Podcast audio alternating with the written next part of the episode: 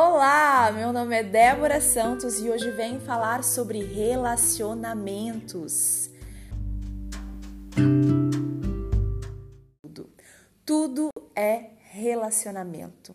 O relacionamento que você tem com as suas emoções quando criança, com as suas descobertas, com o novo, com o tratamento que os seus pais te deram relacionamento com a sua adolescência, com a sua alimentação, com seu espelho, com seus medos, com suas crenças, relacionamento com seus irmãos, com seus amigos, primeiro namorado, primeiro, primeiro marido, primeira relação sexual, primeiro dia na faculdade, primeiro dia no trabalho, etc. Nós nos relacionamos com tudo e todos o tempo todo com os nossos pensamentos, nossa mente, com as pessoas que cruzam os nossos caminhos de passagem ou com as pessoas com quem escolhemos conviver. Nossa vida é como um filme cada memória é como um vídeo, mas a nossa própria memória é capaz de reconstruir as lembranças de forma que nossa mente vire um quebra-cabeças. Alimentamos medos desnecessários e carregamos traumas como uma bagagem eterna, como se fosse uma obrigação com motivações às vezes erradas para não cometer os mesmos erros, acabando, acabamos pensando demais no que não desejamos que aconteça ou se reproduza. E a história acaba se repetindo inúmeras vezes até que a gente compreenda como funciona a nossa mente.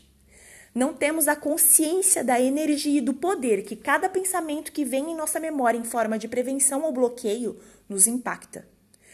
Eu amadureci cedo demais.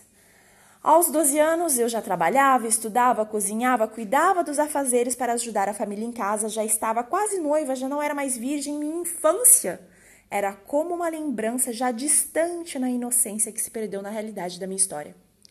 Eu aprendi muito cedo que o livro de Jeremias, na Bíblia Sagrada, capítulo 17, versículo 5, onde diz: Maldito o homem que confia no homem, era verdadeiro como tudo que dentro dela há que as pessoas poderiam ser egoístas ao ponto de machucar aqueles que dizem amar. E não é por acaso, não é por querer, não é por maldade. Às vezes elas nem sabem que estão a te machucar. Guardei muitas mágoas, vivi muitas desilusões, mas nunca perdi a esperança de fazer da minha história um exemplo de vida que, com os meus erros e acertos, eu pudesse, pelo menos, ajudar outras pessoas a se sobressaírem, mesmo quando tudo parece acabado. As afrontas e dificuldades foram as aulas mais incríveis de formação de caráter em minha vida. E hoje eu posso dizer, com todo orgulho, quem eu sou. Que vivo o meu propósito a cada dia como se o amanhã não existisse, porque para mim Prever o futuro significa viver o hoje com sabedoria. Este é o Debcast, sejam muito bem-vindos e o meu intuito aqui destes casts não é somente compartilhar minha experiência de vida com você, mas também te trazer métodos, técnicas e estratégias para alcançar os seus objetivos, ultrapassar os seus limites, enfrentar os seus medos.